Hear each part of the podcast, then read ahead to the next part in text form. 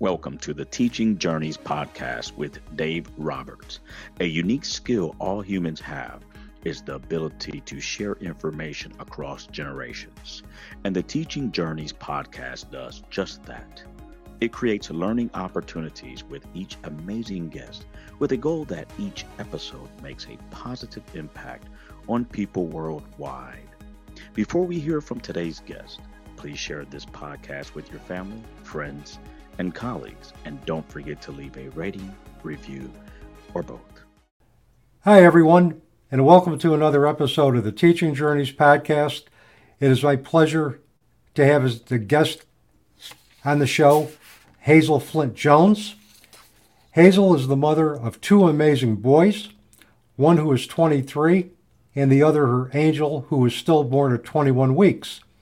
In memory of her son, she started an organization called Mattie's Memory in October of 2012 to provide support for local area hospitals.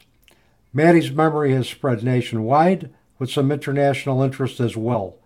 Hazel is a trained bereavement doula and midwife and has helped local chapters of different organizations that help families through difficult times during pregnancy and childbirth. She has provided many newspaper and TV interviews on the topic of stillbirth and the work she does. Hazel has been recognized by former Milwaukee Mayor Tom Barrett, U.S. Senator Tammy Baldwin, and also received a citation of commendation from State Senator LaTonya Johnson. Mattie's Memory was also named a finalist in the Best Nonprofit Human Services Organization and the Best of Milwaukee Awards for 2021 and 2022. Hazel, thank you for joining me today on the Teaching Journeys podcast, and thank you for the impactful and meaningful work that you're doing in honor of and with your son. Thank you for allowing me to be here with you today. I appreciate the opportunity. Well, it's our, our my pleasure to have you here. And with that, I know some of this has already come out in the bio, but please give our listeners an understanding about the event or events that have gotten you to this moment with Mattie's memory. Take the, the listeners to, to your own life path. Well, basically, I found out in April of 2012 that I was pregnant with my second child. Um, I was beyond excited, very, very happy, you know, to be a mom again. Um, I had a 12 year old son at the time. Um, and you know we were thinking myself and my husband great this is you know the completion of our family. Um july 19th of this that year um, i started bleeding and was put on bed rest by the doctor. Um, and the t- following tuesday is when i actually say i felt my son pass away. Everything in me changed that day but I was in that mindset of no, that nothing's wrong, nothing's wrong. I'm just where I'm on bed rest. July 26, I went for a scheduled ultrasound and received the news that my son's heart had stopped. Now, the only thing that I remember is screaming. My eldest son was with me, my husband was there, and literally from that point on, everything is so much of a blur as to what happened, like procedure wise. I know I was admitted um, and was induced.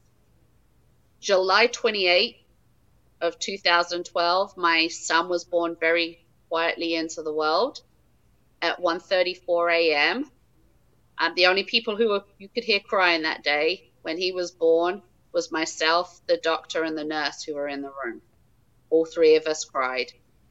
He had a blessing service at 3:04 that morning by the most wonderful, wonderful man who did not speak English, but the passion in the words that he said in Spanish was just beautiful. You could hear the raw emotion in him. I was discharged from the hospital the same day on July 28th at 9:30 in the morning and I left the hospital with just paperwork that said my son had existed and a hat. Um, And I got home and I'm, I thought, this is it. What? This is it.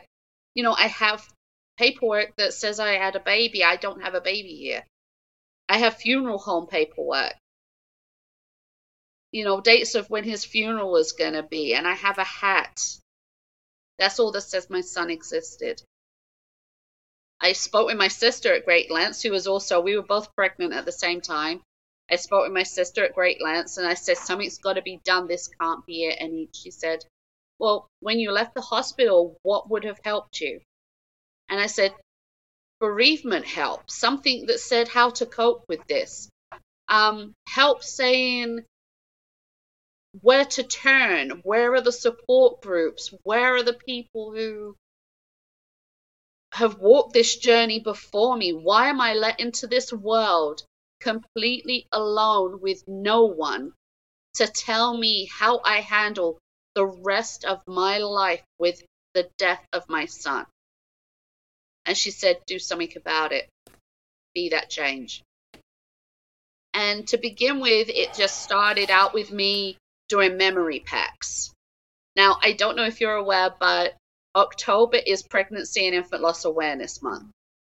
And I flooded every social media app I had with pregnancy and infant loss information to the point where I think some friends got quite annoyed and said, You need to do a page. Put all of this on a page where people who are bereaved can come to. So that's a good idea. So I mentioned it to my sister, and she said, Just do it. You know, stop talking about it. Just get it done. You know what needs to be done. Get it done. So that's when on October 15th, which is when the International Wave of Light is for pregnancy and infant loss, I put together memory packs, which basically is a notebook and a pen because there's so much information you want to write down that you forget. Hmm. Uh, there's a LED candle so that when the baby is born in a hospital that you can have a candle lit, but obviously you don't want to light a real candle, so we put an LED candle in there we put a blanket, a teddy bear, a baby's hat, a bracelet for mom, um, a little container of bubbles because I always say that I send bubbles to the heavens for my son. So bubbles, um, and other little items, and it varies from as, over the years. It has varied greatly as to what else we put in there, but that's our basic thing. And we started by just donating that to the hospital where my son was born. And then a nurse reached out to us and said, um, My hospital doesn't have that. And we heard that you've donated these items to St. Mary's. Could you send to us? And then another hospital, and then another hospital, and then another hospital. And very soon we were donating to all the area hospitals in Milwaukee County that had labor and delivery and then it spread to Waukesha County and Racine County and Kenosha, and it went on and on and on. So I basically went online and said, I need help. And that's how I met my best friend. Eight years ago, I met my best friend, who was also a bereaved mom. Her son was killed in a tragic um, trucking accident. He got hit by a bike. He was on a bike, sorry, and he got hit by a truck and passed away, and she wanted to do something. She didn't know where to turn. So we worked together and we created this amazing, to me, an amazing organization. And during that time, I decided to train as a bereavement doula because I know what it was like to be left alone, you know, with my son. You know, I was left by myself um, and I needed somebody there who understood, who had been through it, who, you know, had that compassion. So I wanted to do that. And then over the years, I turned those credits and trained to do the same thing, but in a midwife capacity and just help families. And mm-hmm. word spread. You know, we've helped, we've sent items worldwide. And I'm not, and this is the, to me, this is one of the best things my name isn't Hazel anymore in the baby community. I'm Matthew's mom. Mm-hmm. And is the name of my son who died. And to have people say, Oh, you're Matthew's mom.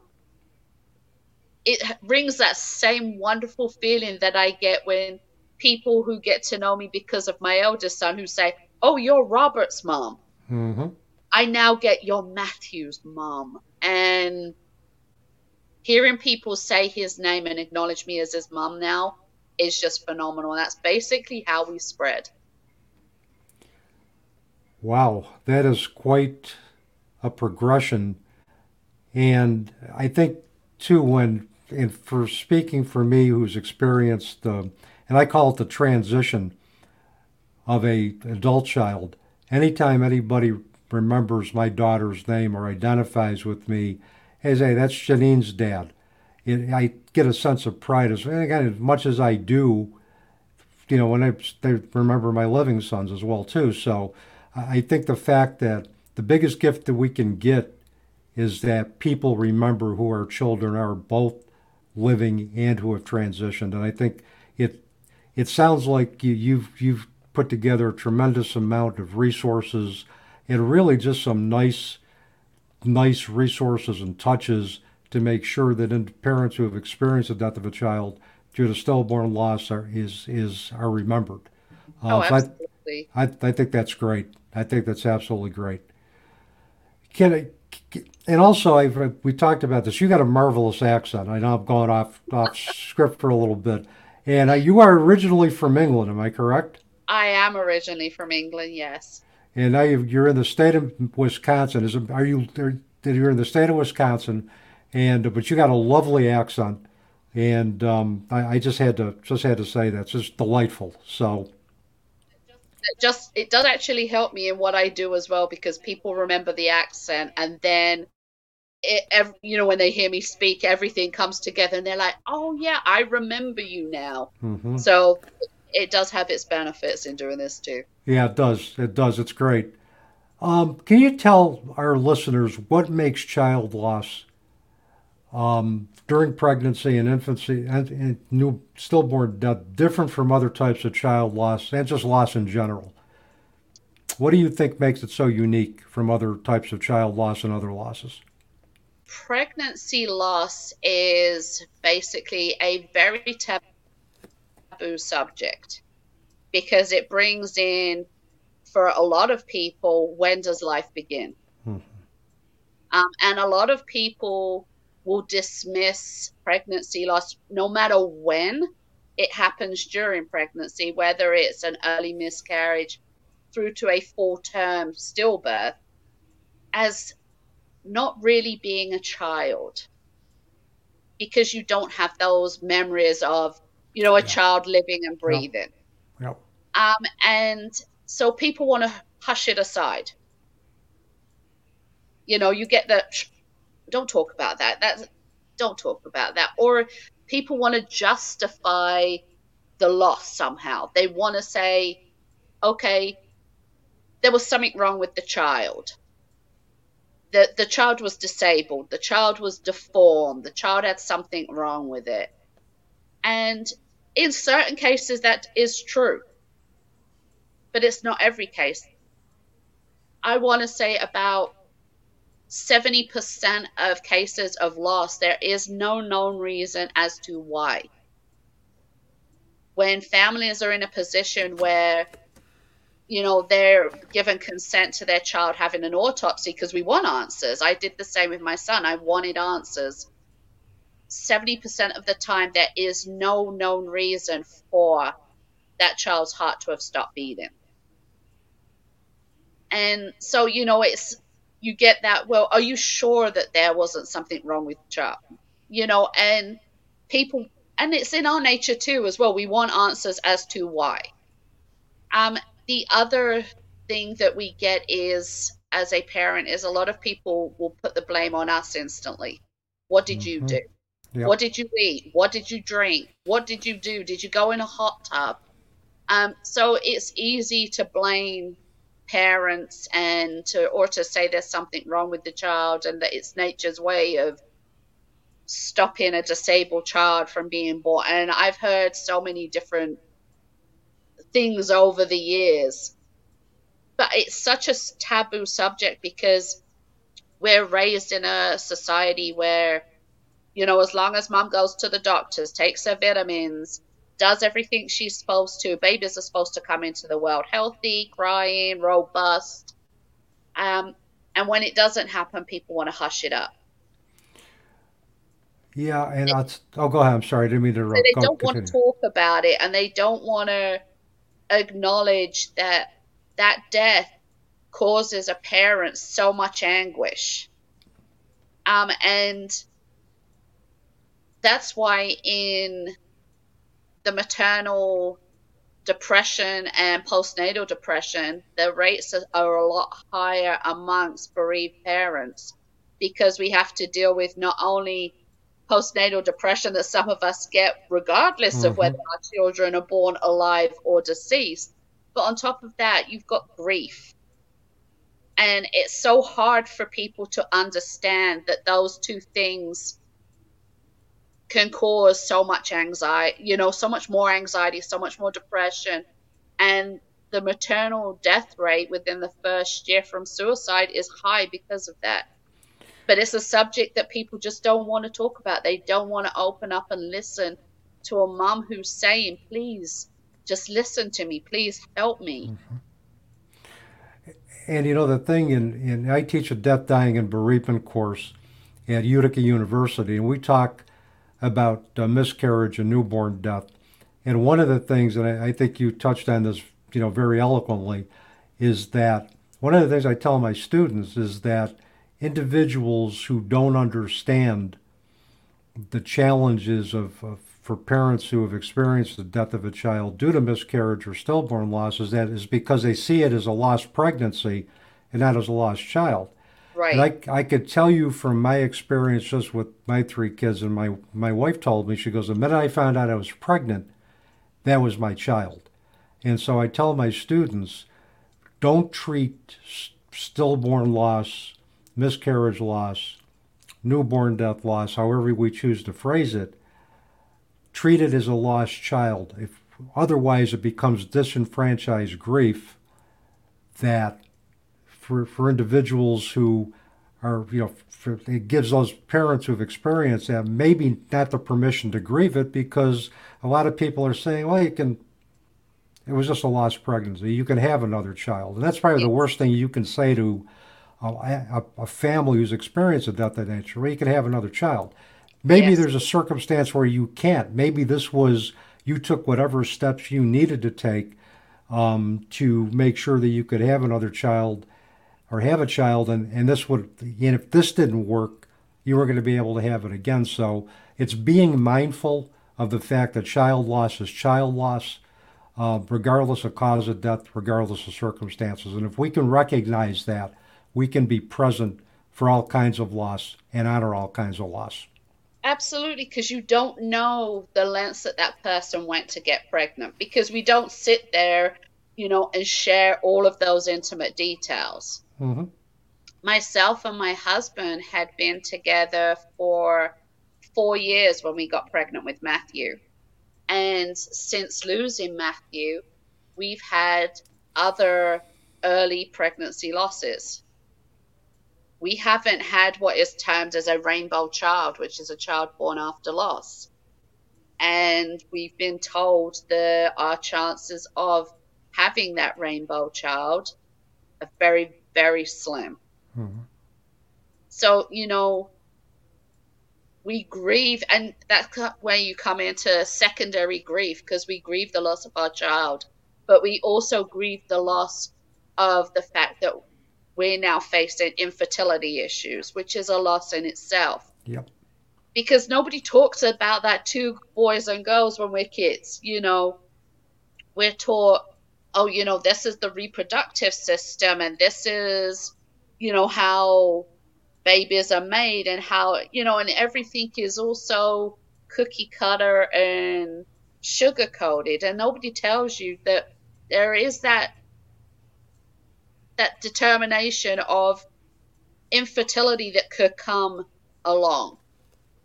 And you know facing that and being told that was a secondary loss for me and hit so hard like why why why did I have one healthy pregnancy out of seven pregnancies. Mm-hmm. And I'm blessed. Don't get me wrong. I absolutely love my 23 year old. He's made me a grandma. I have a six, nearly six month old grandson who is a joy. But I look at us together as a family and it's like there's someone missing. My precious little boy is missing. Mm-hmm. Um, the other pregnancies that I lost, they're missing. And that's a secondary part of grief that I don't think people get. I, I think you're right about that. And the other thing, and this is something that, you know, I kind of I kind of pondered about when we were, you know, you know, when, when I look at these type these type of losses, uh, newborn losses, um, is that basically the only memory you have is the memory of when they were born and holding them for as long as you could before your child was was was, was taken. And basically, I, I've had parents who have talked to me about having their memories produced by watching the milestone events of other children who had their child that lived would have grown they would have grown up together so if you know if the, i had a parent who experienced uh, had a death of a child due to a newborn loss and there there was somebody one of their friends that had gotten pregnant and had delivered a healthy child newborn um, so when that, that that child went into kindergarten that parent who had grieving parents could say that should that could have been my child.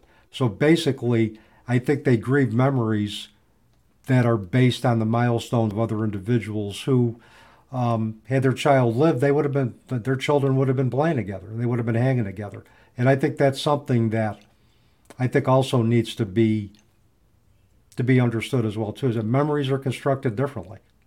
Yeah, and for me, as I mentioned, my sister was pregnant at the same time. Um, and 2012 was a horrible year. I was, it was a bad year. Um, my niece was actually born on my son's due date. So my niece is the exact age my son should be. So it's very bittersweet seeing her grow and her, her hitting all the milestones, knowing she is the exact age my son should be. You know, myself and my sister laughed saying that my son's due date um, my son was kicking my niece out, saying, "Come on, you got to get out. We got to have this day as a happy day," because my niece was literally born at 11:56 p.m. on Matthew's due date. So you know that was it's a happy but a sad day for me. But it turned into a very sad time, and as I say, 2012 was bad because the same sister then died of pregnancy complications due to her but delivering my niece 12 days later. So I lost my son and my sister within a six month period. Um, so it was, you know, very difficult because my one confidant who knew everything about my pregnancy, aside mm-hmm. from my husband, was also gone. So she took those memories with her too you know, there was things that I spoke to my sister about during my pregnancy that I didn't speak to anybody else about. And she's taken those memories. So there's those other memories that are gone now as well.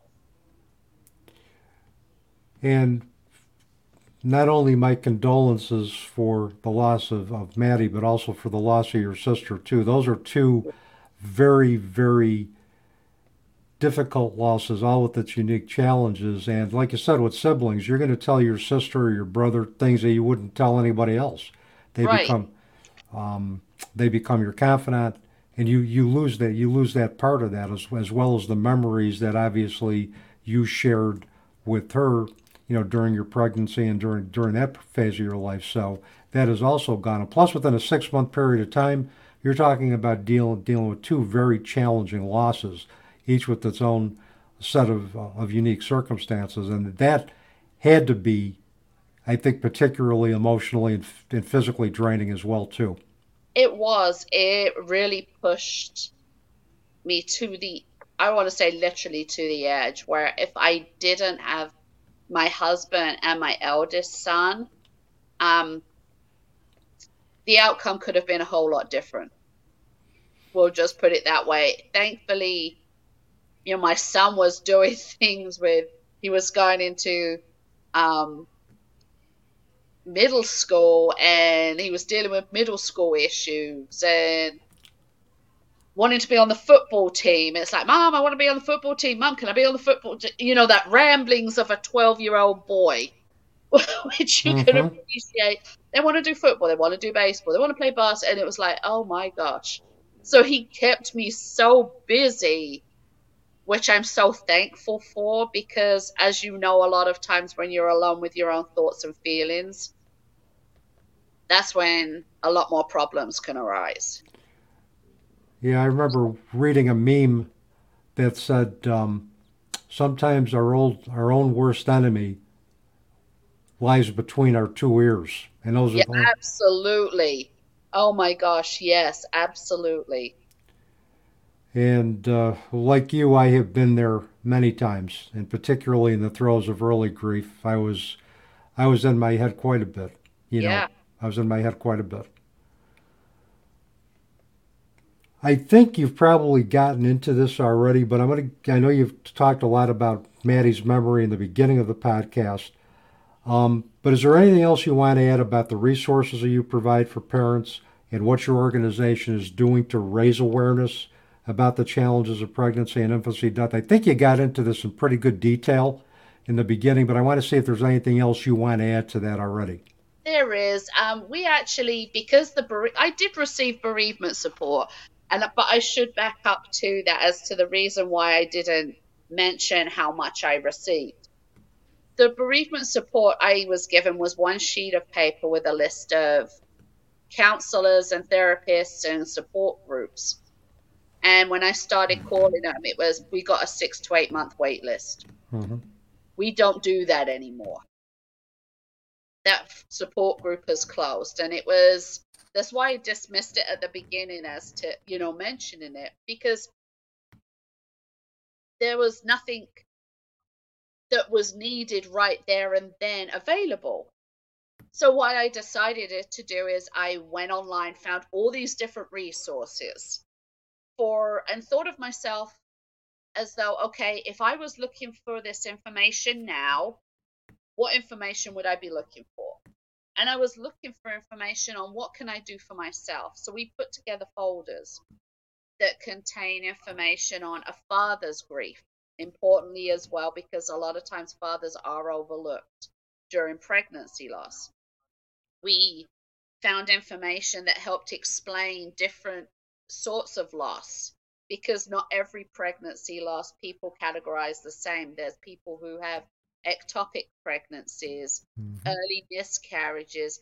Um, there's one that people are kind of on the edge about in regards to where you terminate for medical reasons, um, stillbirth. So we get all the information that we can about each individual type of loss, details, what you can do for a funeral or memorial service.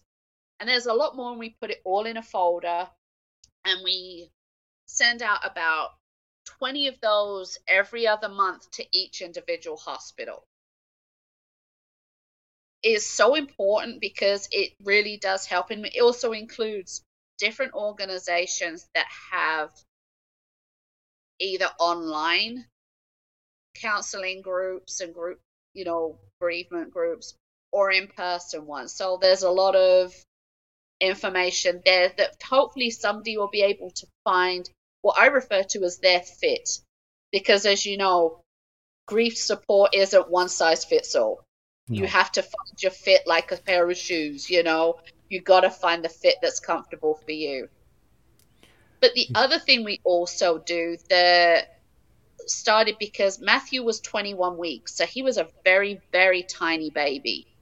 There were no clothes available for him. And the hospital that he was born at did have some burial gowns, but they were all for bigger babies who I want to say were about four pounds and up. Matthew was way, way smaller than that. He was under one pound.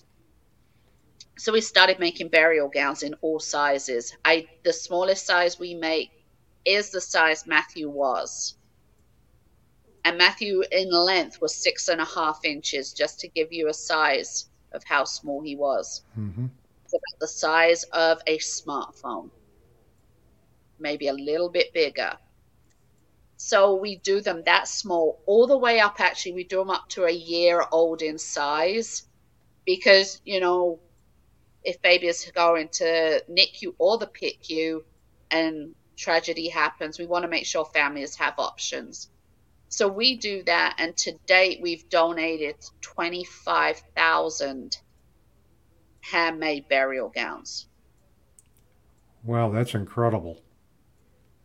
And that's not including the gowns that I have here that I actually was making this morning, um, and gowns that are ready to go out already. Those are actually donated worldwide, not just in the US, worldwide. Wow, that's amazing. Um, it sounds like Mattie's memory is has been very impactful, uh, just in many different areas all over the country and all over the world. That's fabulous. That's fabulous, and I'm so glad that there's somebody out there like yourself who's doing the meaningful work to raise awareness about the challenges regarding newborn death and stillborn loss. Uh, that that is absolutely fabulous, and that's uh, you know, we need more. We need to clone you. We need more. we need more of you out there, there to do are, that. There are more people out there who do the same thing as what I do, mm-hmm. um, and we do work with other organizations. Like I'm the Wisconsin ambassador for Count the Kicks, and they've proven that one third of preventable stillbirths would be saved if families knew about counting their baby's fetal movements. Mm-hmm. So I go out and I do events where I educate families on that. Um, I work with March of Dimes in regards to their bereavement side.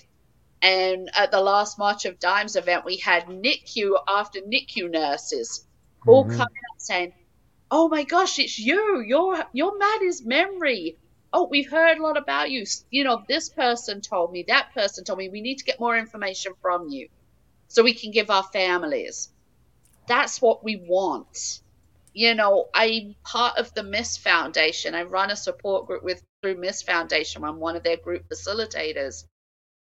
And we reach out that way. And every organization that there is out there that deals with pregnancy and infant loss, you better believe that I have got my fingers in that person's pie saying, Let me help you, let me help you. What can I learn from you?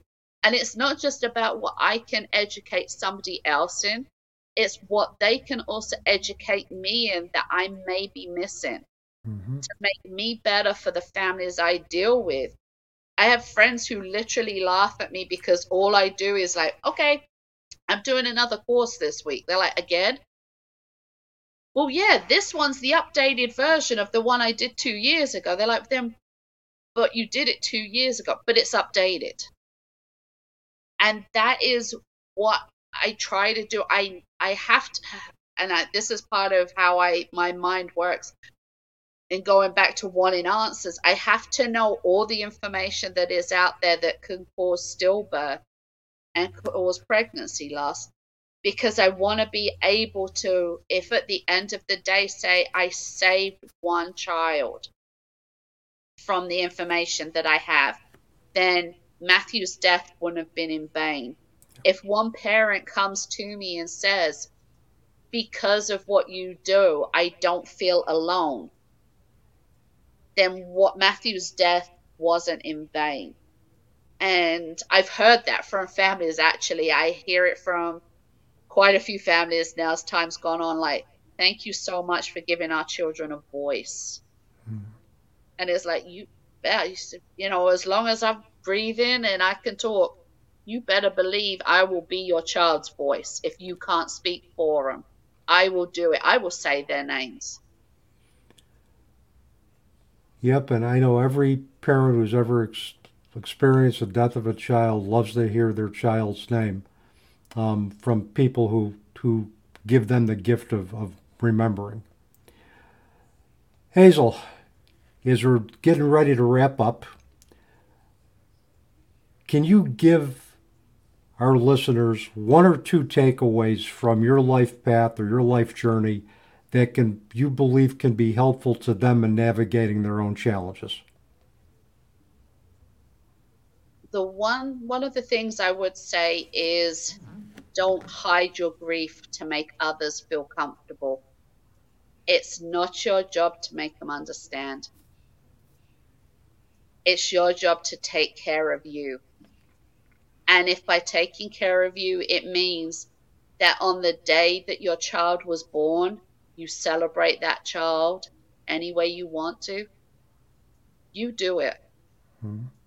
If it makes somebody uncomfortable because you write on birthdays and Christmas cards with love from our family and, in my case, Matthew, and include their name, let that person be uncomfortable. It's not your job to make others understand. It's your grief, and you deal with it whatever way helps you. As long as you're not hurting anybody else, you do you. And what you do for your grief and to remember your child is going to be different from other people. But it's your child. Hmm. It's not your job to make others understand. No, and, and typically many in our society are very are still very hesitant to talk about death have a fear of death. So if they're uncomfortable, from my perception, it's because they're, they're, they either don't want to talk about death or they or that reflects their own fear of death. So it's either one, you know, it's it's it's, it's those two things that really speak to right. me. So, if people want to contact you, find out more about Mattie's memory, find out more about services, find out about events that you have going on, and I'll put this in the program notes that you know, when the, the podcast goes public, where can people find it? You can find me at mattiesmemory.org. Look for the little turtle logo. All of it's so easy actually to find us, even if you just Google us. If you find a logo that has a turtle on it, that is us. You can find us on Facebook by doing the same. Instagram, TikTok, all media platforms we're on there. Just Google Mattie's Memory um, and you can contact me through there. My email is on there, and I can help you. And if I can't help you, I will find somebody who can. That's great. And that's one of the things we lose sight of is that we can't be all things to all people. And if we don't have the resources to meet the needs of those who call on us, it's our responsibility to, to, to, to hook them up with those people who can. I'm, I'm glad that you you embody that philosophy as well too, Hazel. Oh, absolutely. Well, with that, that is another wrap of another episode of the Teaching Journeys podcast.